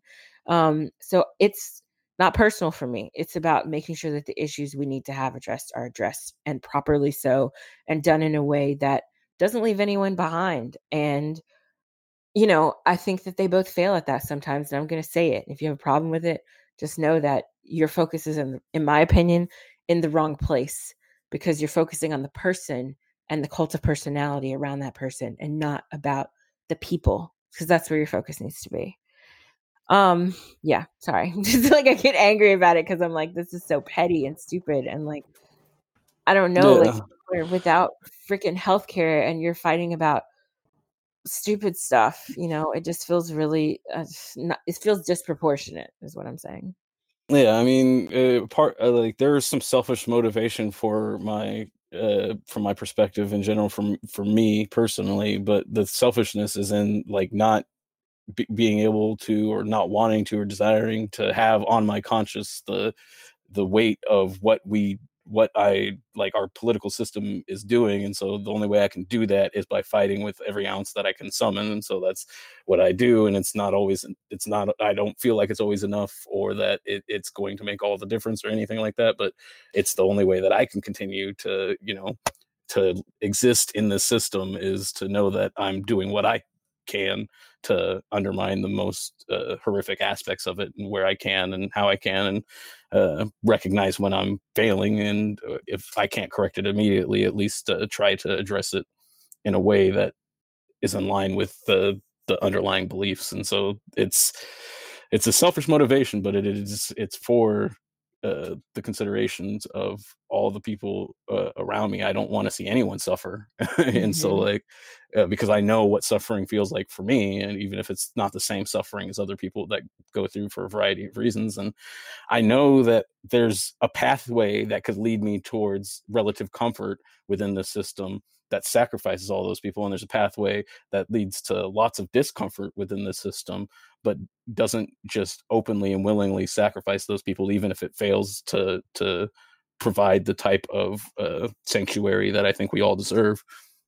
Uh, it's the righteous course in my view and so that that's that's where i go and so like uh, I agree with you. You know, a lot of people are going to find different pathways there, but the central focus is not the individual uh, representatives that become cults of personality in one way or another, but the uh, the issues and the humanity of all the people that are suffering under a system that generates trillions of dollars uh, worth of value, yet can't seem to feed, you know, clothe, shelter, and provide basic medical care for the people that are providing all of that generated wealth by doing the the laborious work it takes to gen- generate create and distribute it. And so it's like we we got to do better and we can do better. We just have to genuinely uh, work towards it in a way that sacrifices some uh, things that we've come accustomed to that were built off the exploitation of the people that we're tr- that we want to uh, I guess uh, the word I'm looking for is join in their liberation. Mm-hmm. I agree 100%. Well, Richard, thank you so much, as per usual, for speaking with me about your thoughts on the debate um, and just your thoughts in general, your philosophical political thoughts, and where we kind of go from here. Um, I look forward to having these discussions with you later, of course, as the campaign ramps up um, or the election ramps up. And then also, obviously, we're going to continue to have our discussions for as long as I can, at least, um, for Reading Revolution and for our basic interviews um, with activists and academics about histories of leftists of color.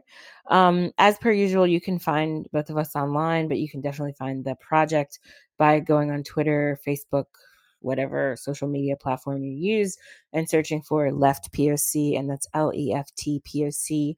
Um, depending on time and my energy or like the availability of guests, we're going to continue to have this discussion about the 2020 race um, because both of us recognize its importance, um, not just for Americans, but also like America's place in the world and what that looks like. Um, you know, again, kind of measuring it based on the best of the worst, but um, and hoping for something that is change that's change making instead of keeping the status quo. Um, the other thing I should mention too is just if you have a chance, you know, make sure that you check out the other episodes of the podcast, share, like, subscribe, tell a friend, tell a family member, tell a colleague to check us out. Um, continue your support through whatever means it may manifest. Um, and uh, yeah, thank you all so much for listening. Thank you for hanging on with us. And uh, we'll see you next time. Bye. Thank you,